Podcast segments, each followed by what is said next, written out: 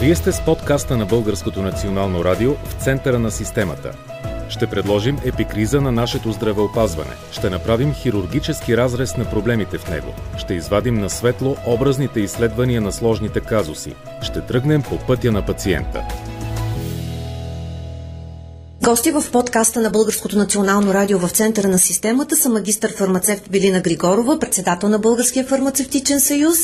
Здравейте! И главният секретар на Българския фармацевтичен съюз, магистър фармацевт Димитър Маринов. Здравейте! Здравейте! Темата ни днес е дигитализация на здравеопазването за старта на Националната здравна информационна система. Направили сте си вече анализ фармацевтичната гилдия през тези две години на пандемия, през какви трудности преминахте с оглед именно тази дигитализация и това бъдещо събиране на голяма база от данни на едно място в Националната здравна информационна система, както и от тук насетне какво се очаква от фармацевтите при старта на това дигитално здравеопазване, за което толкова много говорим последните седмици, месеци. Госпожо Григорова, за тези две години пандемия, кои новости при предписването на медикаментите в аптеките се оказаха ефективни, именно по отношение дигитално здравеопазване? Да върне малко назад лентата. Аз бих я върнала още по-назад, преди повече от 10 години, когато се говори за възникването на електронна рецепта и така нареченото електронно предписание и в продължение на близо 10 години това не може да се осъществи по ред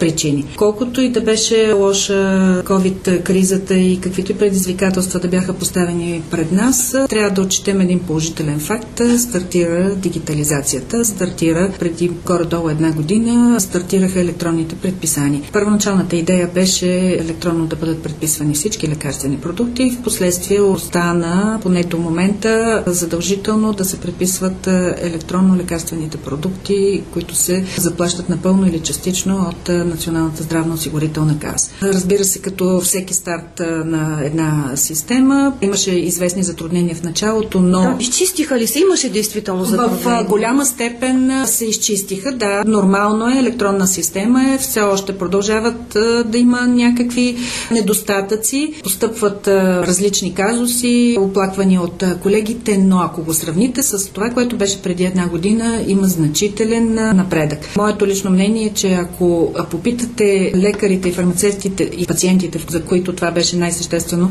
дали искат да се върнат обратно към хартиените рецепти, въпреки всички недостатъци на електронната система, аз съм сигурна, че никой от тях няма да иска да се върне. Ваши колеги фармацевти споделят, че това им е от полза понякога да разчитат почерк на лекар. Това е много важно, защото нечетливият почерк е предпоставка за възникването на много медицински грешки. Едно от предимствата на електронното предписание, но много по-същественото е, че се събира информация, която информация е важна за пациента, важна е и за държавата, така че да могат в бъдеще да се правят определени политики, да се вземат правилни решения да, и най-вече имаме информация, която е обективна и която е натрупана в основа на доказателства. Господин Маринов, по тази първа тема... Говорим като че ли вече сме приключили с дигитализацията. Реално не е така. Поставя се началото на дигитализацията. Нали? Нека разглеждаме това нещо като процес, който ще се развива във времето. Да, верно, в началото имаше много грешки, като всяка една нова система,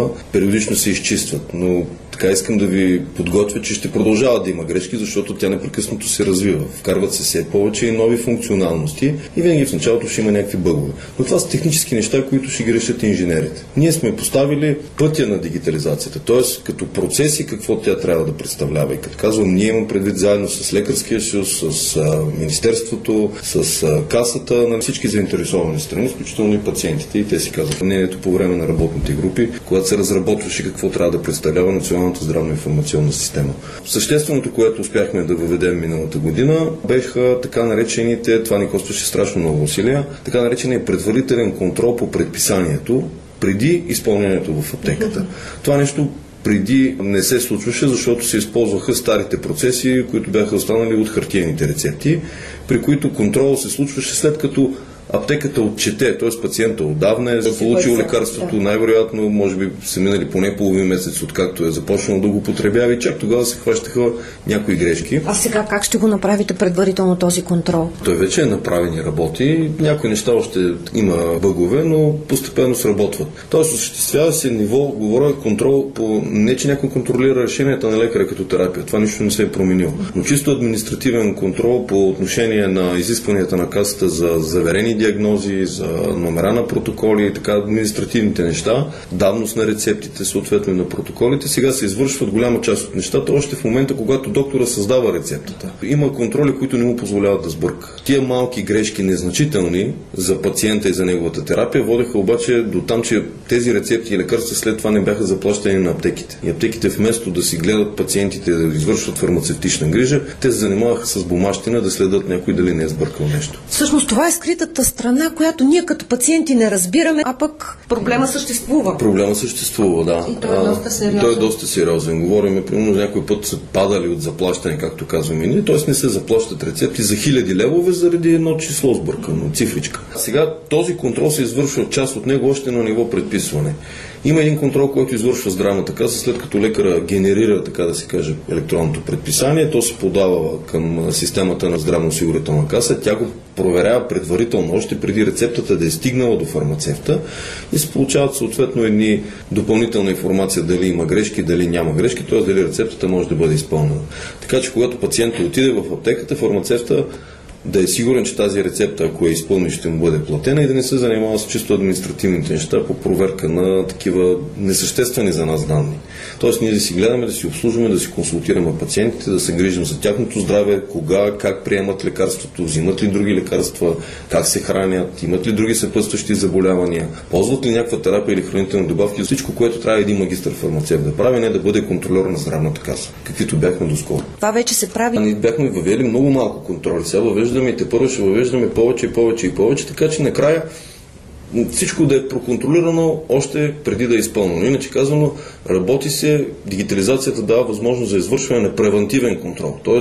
недопускане на извършване на грешки. А не както беше преди, правете каквото искате, пък ще се глобяваме, което хванем. Да не говоря, че това даваше възможност за един субективен контрол, контролираше се който и когато трябва. И всъщност по този начин административната тежест и върху лекарите, и върху фармацевтите намалява, тъй като тази административна проверка ще бъде извършвана от системата, така че лекарите да могат да обръщат повече внимание на своите пациенти и фармацевтите също да имат възможност да обяснят по-подробно начина на приемане на лекарствените взаимодействия, а не докато пациента е при тях, те да се занимават с проверка на административни данни. И няма да има механизъм за натиск, както разбирам, върху определени аптеки. Точно така, защото в крайна сметка тази проверка се извършва от системата и тя е еднаква за всички аптеки. Тръгва внедряването на Националната здравна информационна система. Къде виждате най-големите предизвикателства? Пътят е ясен. Един по един процесите от дигиталното здравеопазване започват да навлизат и се натрупват данни, които в един момент ще бъдат достатъчни и ще бъдат пълни предизвикателствата пред Националната здравна информационна система, те са предизвикателства пред въобще цялото здравеопазване. Всички проблеми, които възникват в Националната здравна информационна система, не са поради технически причини или решения. Проблемите, които възникват сега с ЕНЗИ, с Националната здравна информационна система, са всъщност стават видими едни проблеми, които са били натрупвани във времето и в годините. Давам пример сега с електронната бяла рецепта. 2004 година съм фармацевт, само за това слушам. И ние бяха мечти в началото, и ние визии, виждания, желания. И сега, когато това нещо на практика го има, изведнъж почваме да търсим подволателя, защо да не се ползва. Да, лекарите не искат да го ползват. А защо не искат? Ами, господин Пандов даде пример преди дни на конференция, че едва 12 000 са подали такава бяла рецепта по електронен път, не желаят и половина имат възможност да го правят. Да, не го Защо правят. не желаят? Значи адвокат Пандов каза колко рецепти са били подадени. Но никой не иска да каже или не смее да каже защо това не се е случва. Може би лекарите трябва да закупят софтуера за Не. това. Не? Не. Тези, които работят с здравната каса, те реално го имат вече този софтуер. Ми им е трудно. То няма разлика. Аз лично съм озадачен при условие, че имаш е, софтуер, който може да изписваш рецепти по здравна каша. Защо когато в същия този кабинет ти си на работното място, изведнъж като трябва да изпишеш бяла рецепта, вадиш кочана, химикалката, печата и почваме да пишеме на ръка. Какво кара лекаря това да го прави на хартия, при условие, че софтуер е пред него. Да, разбирам, когато лекарът е извън кабинета, в момента няма такова техническо решение, което в момента се разработва. Но тук имаме уверението, че максимум до 3 месеца нали, това нещо ще работи. Също и за извън кабинет. Да, имам предвид, че тук говорим за рецепти, които ще бъдат на практика безгрешно изписани. Няма как да не може да се разчете, няма как да липсват атрибути или реквизити по рецептата, т.е. да е пропуснато някакви важни данни да се подадат, т.е. грешките са минимизирани до нула. Проблемът е, че остава следа. Проблемът е, че ще се види какво се предписва. Кои са любимите лекарствени продукти, кои са любимите фирми, това е целият проблем. Нека си кажем, да си поговорим за слона в стаята, в крайна сметка. Подкрепям колегата, но смятам, че навика, който е създаван с години, малко трудно се променя. Начина по който си свикнал да работиш и когато не си задължен да го правиш, трябва да имаш собствената нагласа и желанието да го постигнеш. Между другото, от Министерството казаха, че вече има лекари, които са стартирали, така че явно не е в липса на техническа възможност. Въпросът е да се настроиш, да си промениш навиците и в крайна сметка ще видиш, че това е наистина по-лесния и за теб самия вариант. По този начин, според фармацевтите, вече няма да се продават лекарства без рецепта. Васил Пандов също с предложение да се стартира с антибиотиците. Те да са задължително с такава електронна бяла здравна рецепта.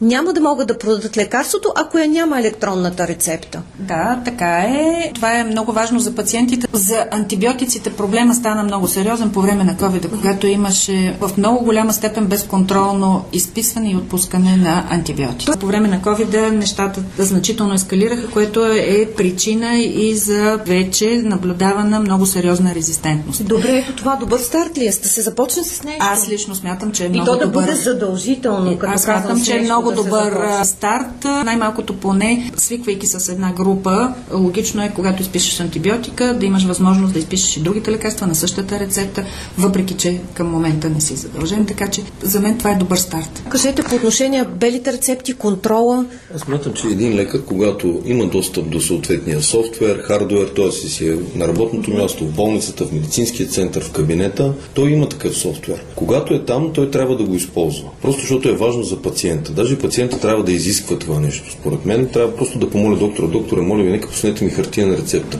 Защото това остава следа във вашето досие, може да бъде проследено след това от друг лекар. Тази рецепта не може да бъде загубена, тя си стои там. Но фармацевта няма да може да го продаде антибиотика. Без. Хората се молят в аптеката и казват, много ми е зле, нямам време Значи, да хода при личния лекар. Скоро бях в чужбина и си говорих там с фармацевти. И се опитах да ги попитам, може ли във вашата страна пациент да си купи или да му бъде дадено лекарство без да има рецепта. И те не можеха да разберат какво ги питам. Хората имат друго мислене. Казват, ама защо може човек лекарство, което не му е предписано от лекар? И аз казвам, ми така ли, така да си вземе едно лекарство, иска влезе, иска, има пари, иска да го купи в брой, не може ли да му го дадете? Те казват, за наркотици ли става въпрос? Тук има наркомани, опитват, нали?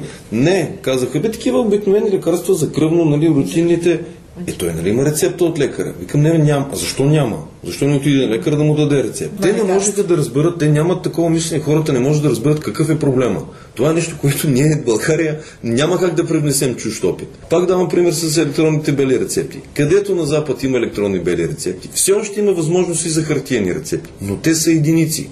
Говорим за под 5% от рецептите са хартиени. В България от година и половина имаме възможност за електронни и за хартиени рецепти. Той има единично изписани харти... електронни рецепти. Всичко живо изписва на хартия. Общо практикуващите лекари са против това да се мине на електронни бели рецепти. Защо? За малки аптеки, които няма ли да имат този софтуер, не са обучени, интернета ще им спре. Сега в момента се изготвя националната аптечна карта. Да, наистина има места, в които няма аптеки, то няма и лекари там. Но там, където има аптеки те работят със здравната каса, пак казвам, те имат софтуера. Тоест, това не е никакъв проблем. Общо практикуващите лекари, които имат договор с касата, те също имат софтуера. Така че, реално погледнато софтуера го има и ако ти си на работното си място, отнася си за лекарите и за фармацевтите, не би трябвало да имаш проблем. Не просто аптеките, които работят с каса. Всички аптеки има. Всички да, аптеки имат софтуер и повтарям, софтуера си го купиха. Никой не им подсигури безплатен софтуер. Нито им купиха компютри, нито им купиха софтуер. И ги задължиха по съвсем други причини. Верификацията, което е метод, който гарантира, че лекарството, отпуснато в аптеката, не е фалшифицирано. Повтарям, не е фалшифицирано. Когато си купувате лекарства от ИСИТА, може да си купите от онлайн сайтове, хранителни добавки, от разни сайтове. Там няма особен контрол. Но лекарствени продукти, отпуснати от аптека в България, са гарантирано нефалшифицирани които са верифицирани. Това е по тази система. Те бяха задължени аптеките, никой не ги е питал. По една друга система за проследяване на електронната наличност, е, електронно проследяване на наличностите в аптеките, СЕСПА, също бяха задължени да си купят софтуер, с който да подават данни ежедневно към ИАЛ, колко лекарства от кое имат, колко са отпуснали, с колко са приключили вечерта.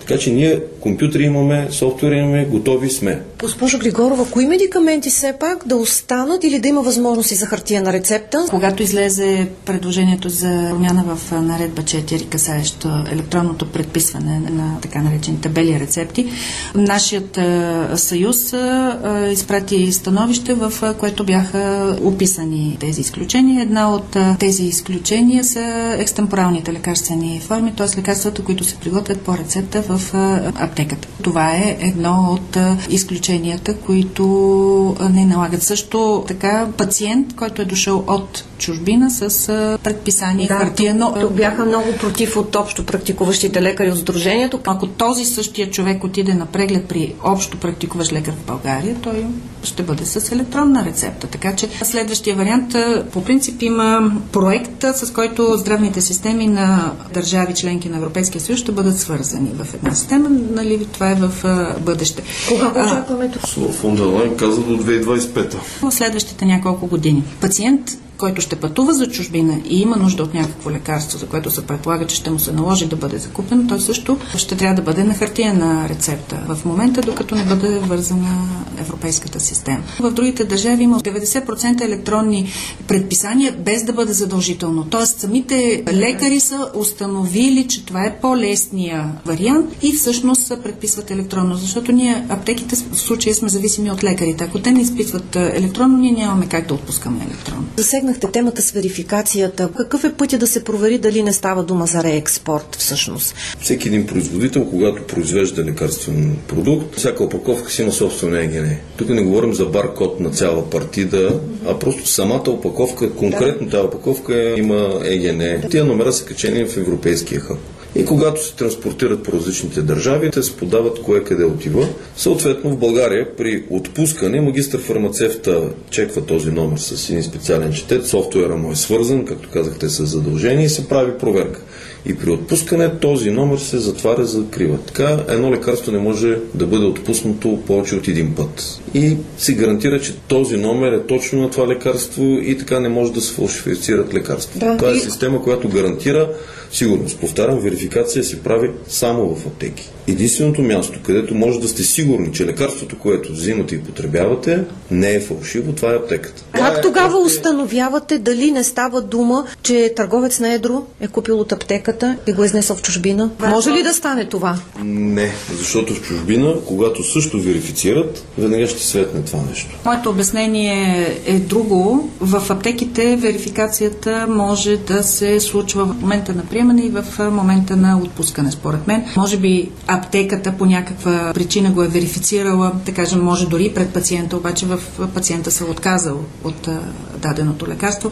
Може би аптеката не е съобразила, че има определен период от време, в който може обратно да върне лекарството в системата, защото има такава опция, след което го е върнала на търговеца на едро. По принцип търговците на едро би трябвало да не верифицират. Не мисля, че в аптеката е проблема. Това е още един пример, че верификацията всъщност предотвратява съмнителни вериги на доставка. И това е пример, че когато едно лекарство не се е движило по веригата на лекарство снабдяване, както Правилно. трябва по правия път, да не кажа, че има някакви нарушения, това нещо се вижда и аптеката го спира. Тоест пациента е защитен и е предотвратен от достъпа до, такива лекарствени продукти. Искате да кажете, че в крайна сметка продукта е засечен чисто физически? Със сигурност се засича при отпускането, когато е се верифицира и не е стигнал до пациента. Такива лекарства се блокират в аптеката, съответно ЯО извършва разследване по веригата на доставка, кой къде какво е нарушил. Много често пациенти, пациентски организации се оплакват. Имаме ли данни за реекспорт на лекарства, които тук ги няма у нас, търсят се? Реекспорта не е забранен, само да кажем. Паралелна търговия, така наречената, тя не е забранена и си има официални канали за износ. Това, което ние се опитваме през така последните, може би, няколко месеца да поставим пред органите, е да имаме видимост а, дали в даден склад на едро има лекарства, защото наистина се наблюдава липса на определени лекарства, които са интересни за паралелен експорт. В аптеката ги няма, ги има в Точно склада. така. Въпросът е обаче, че аптеките нямат видимост дали ги има в този склад. Те получават откази от склада и съответно пациентите. Единия вариант е, че те не могат да си получат лекарството навсякъде, могат да го получат само в определени аптеки, а втория вариант е изобщо да не могат да го получат в а, България и да се налага да го търсят по други държави. И коя е крайната институция, която да установи нарушението? То не може, то няма как да се установи В момента вие сте пациент. Отивате в една аптека, търсите някакво лекарство, Да. фармацевта почва да няма го в аптеката, Да. обаче казва, чакайте да видим дали не мога да го доставя. И фармацевта почва да звъни по складове, да търси през интернет сайтове и така вижда, примерно, няма го, няма го, няма го това лекарство. Поглежда обаче в списъка на СЕСПА, това е списък, който е забранен за експорт, защото нали, това са количества в България, които би трябвало да са малко, недостатъчно и така нататък. А, ми то това лекарство там го няма. Значи е налично на пазар, а в същото време няма къде да го намериме. Как така става този фокус? И се оказва, че търговци на едро могат просто да не го визуализират в софтуерите си, в сайтовете си или като се обадиш по телефона да питаш имате ли го, казват на определени аптеки, които са по-близки до тях имаме го, на други казват не, нямаме го. Така, единственият човек в България в момента, единствената институция, която знае не просто къде какво има, в какво количество, това е Изпълнителна агенция по лекарствата. Точно представя система за електронна проследимост на личностите и тя е задължителна, има санкции за нея. Какво представлява тя? Всеки един притежател на разрешение за употреба или, грубо казано, производител, когато внася или вкарва в България някакво лекарство, той казва до кои търговци на едро го е доставил и в какви количества. Търговците на едро в същата тази система подават от кой какво количество са получили и на кои аптеки какво количество са дали. Аптеката казва, днеска получих от този търговец това, отпуснал съм толкова опаковки на пациенти, накрая финиширах с толкова. Тоест, знае се в момента, в Изпълнителна агенция по лекарствата знаят къде, какво има. Само, че списъка забранителния за експорт в момента се генерира последният начин. Има ли в търговците на недро? Има. Значи, разрешаваме, има наличност, има наличност, достатъчно наличност, Да. много има. Значи, няма да го забраняваме за експорт. А И той започва да се изнася. Що? Защото нали България били по-скъпи лекарствата. Ами, че те ако бяха по-скъпи, щяха ли да ги изнасят навън? Не, напротив, по-ефтини са. Коя област са интересните медикаменти? В много Всяка област, в която лекарства Най- има съществена разлика в цената, регистрирана в България и в Западна Европа. Във всяка област могат да бъдат. Във всяка една група, стига да има разлика в цената, Тези, които са по-ефтините, Да. почват Да се да Някой път разликата може да стигне и до 200-300 евро разлика на опаковка. Това го знаем от притежатели на разрешение за употреба. Между цената в България и цената в Западна Европа. най-често липсващи кои Ревматоиден артрит. Те са динамични. Колкото се променят цените в Европа, толкова динамично почват да стават и липсите в България на някои продукти. Определянето на цената на лекарствата по лекарско предписание става според една наредба и в тази наредба и които влизат в позитивният лекарствен списък става чрез сравнение с други държави. 10 а, мисля, че бяха другите държави, като нашата цена трябва да е по-ниска от най-ниската, което реално определя и интереса за паралелния експорт. Ние виждаме решение. Тази система, за която ви казах, че всеки подава данни, но в момента го виждат само агенциите по лекарства, аз лично не виждам причина аптеките пък да не виждат количествата по търговците на едро. Тоест, когато ние търсиме някакъв лекарствен продукт, ако на сайта на съответния търговец го няма, а в системата СЕСПА подава, че го е имало mm-hmm. предния ден, не виждам причина на мен да ми отказват като фармацевт да ми доставят и аз съответно да го отпусна на пациента. А защо сега отказват? Сега не са длъжни по система да си показват. Да си... Дори не са длъжни да показват, че го имат изобщо, не количества. Дори не са длъжни да показват, че го имат изобщо. И това е това може да ви ориентира в чий интерес е създавана тази система.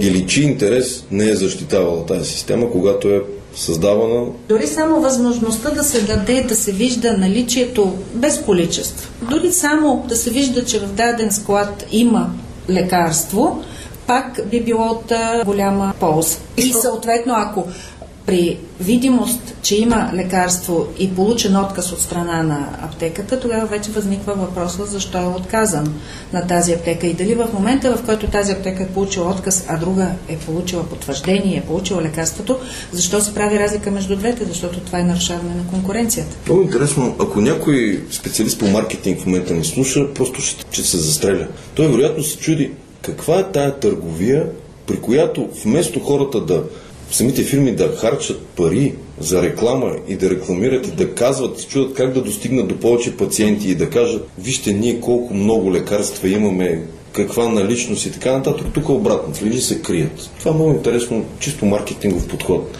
Как така там пък се чуват как да се скрият. Изпълнителната агенция по лекарствата би ли могла да съдейства на аптеките да имат достъп до тази информация? В сферата на дигитализацията не може да разчитаме един човек да ни съдейства и на настроението на един менеджер на компания или било той на един директор на агенцията. да е значи, затова много хора са против дигитализацията и търсят подвола теле тя да не се случи. Не само в лекарствената сфера, в много други. Когато нещо е видно публично, тук говорим за публична информация, не говорим за лични данни. Да. Против дигитализацията ще ги крие тия лични данни. Понеже говорихме за събирането пък на свръхчувствителна медицинска информация на едно място в ЕНЗИС, нали, ние смятам, че трябва и е много добре защитена. Говорим за ниво метаданните, т.е. индивидуалните данни. Вие от какво сте болни, аз какви диагнози имам, какви лекарства потребявам и така нататък. Това трябва да го вижда само моя лекар. Нали, съответно, моя фармацевт, когато ми отпуска лекарствени. Така ли ще бъде? Така е в момента. Не може да вижда всеки всичко каквото си иска. Но Общите данни, според мен, трябва всички да ги виждат. Кои лекарства се отпускат, колко, в какво количество, кои се заплащат и така нататък. Това са важни неща които в момента има хора, които имат интерес да не се виждат. А вие настоявате това да бъде така, да, да бъде това беше една от нашите... казвате. Да, да, това беше едно от нашите предложения за промяна в тази система с цел да се осигури по-добър достъп на нашите пациенти до лекарства, които често пъти изчезват, а все пак има и такива, които нямат никакви заместители.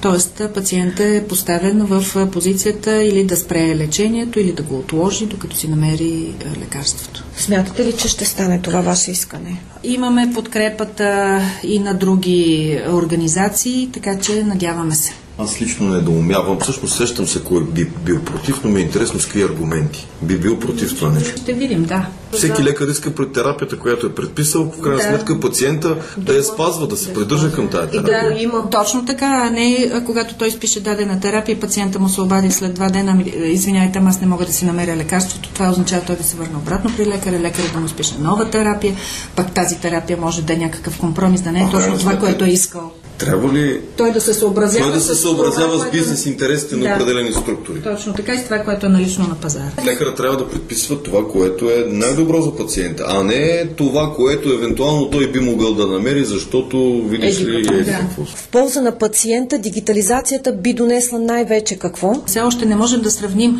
регистъра на болните от дадено заболяване с броя на лекарствата, които са използвани в страната. Защото ако имаме броя, точния брой на хората, които са създадено заболяване, заболяване и лекарствата, които се използват, нали, може да се направи връзка.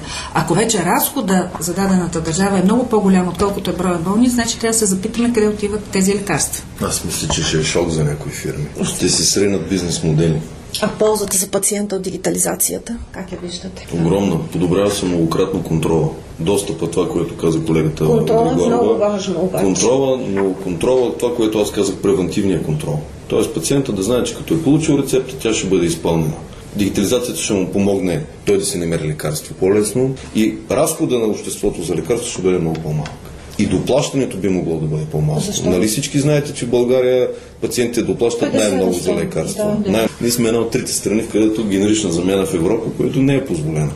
А между другото, Тази генерична замяна всъщност тя съществува в бланката, когато лекар е в рецептата отбелязва, но предписване, предписване нали? но лекарите не го правят, разбрах. Също е много интересно, защото сега той технически в момента не е възможно, но се работи по въпроса. Но има като възможно. Но то е регламентирано. То е регла... Регламентирано е генеричното предписване. Лекаря да предписва, грубо казано, за да разберат пациентите, по съставки. Това е, което лекаря определя като терапия. Но, но там нататък може да имате оригинален лекарствен продукт, който обикновено е най-скъпия и няколко по-ефтини генерика, които са терапевтично еквивалентни. По нищо не отстъпват на оригиналния продукт.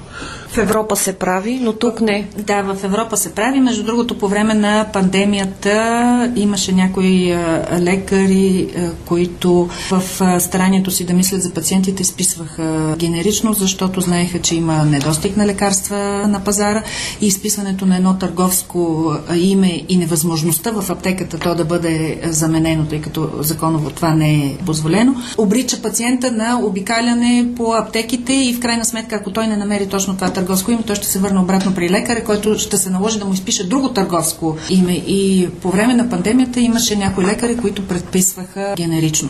Но това са единици при положение, че има тази опция, просто тя не се използва. Сега пак искам още нещо да кажа, че в болниците отдавна се работи по този начин. А, особено държавните болници, там имат търгове и всъщност търговете се правят по съставка. ИНН или съставката на лекарство, те не се правят по търговско име. И печели едно търговско име, защото се смята, че след като дадено лекарство е получило разрешение за употреба и е одобрено за българския пазар, то е с всички качества на качествено, безопасно и ефективно лекарство. Така че реално няма значение с кой лекарствен продукт ще бъде лекуван пациента, стига съставката да е една и съща. Защото болниците са си направили економически анализ как да се вържат бюджетите. И, точно така и съответно в болниците обикновено се избира по-низката цена. В най-богатите държави това нещо функционира. Те затова са богати и затова им остават пари за скъпи терапии на лекарства, които няма аналози. Докато ние в България казваме, това няма да влезе, защото няма пари и така нататък. Последен пример ще ви дам. Миналата година професор Салчев изнесоха много интересни данни от Национална здравноосигурителна каса, които някак си минаха малко под радара на медиите. Касата заплаща най-ефтиния продукт в дадена група. Съответен процент. Може да е 100, 75, 50, 25%.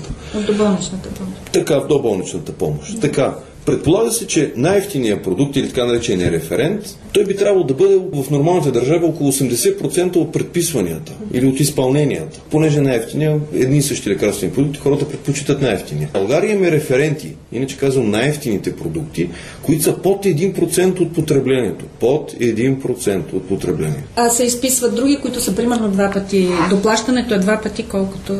Точно така. И генериците в България са особени пак са по-различни от западните. Ние винаги сме по-различни. Е, защо генериците са особени? Ами, защото България няма на практика генерици. Всеки лекарствен продукт е като оригинален. Каквото ми спише доктора, такова трябва да се отпусне. Той генерик е просто името, но той не може да бъде заменян и така нататък, защото никой не е позволил генерична замяна. В България имаме парадокс, няма да казвам търговско наименование, оригинален лекарствен продукт 6 лева. Генерици няколко, 2,50, 3, така. Имаме генерик български, който е 13 лева. По-скъп. Два пъти по-скъп от оригинала. И един от най-изписаните продукти в България. Фрапантно е, да. Но никой не му прави впечатление. Няма нужда да правите каквато и да е регулация. Оставете пациента да си избере генерика съвместно с магистър фармацевта, е. който мога да посъветва. Това е най-простото нещо.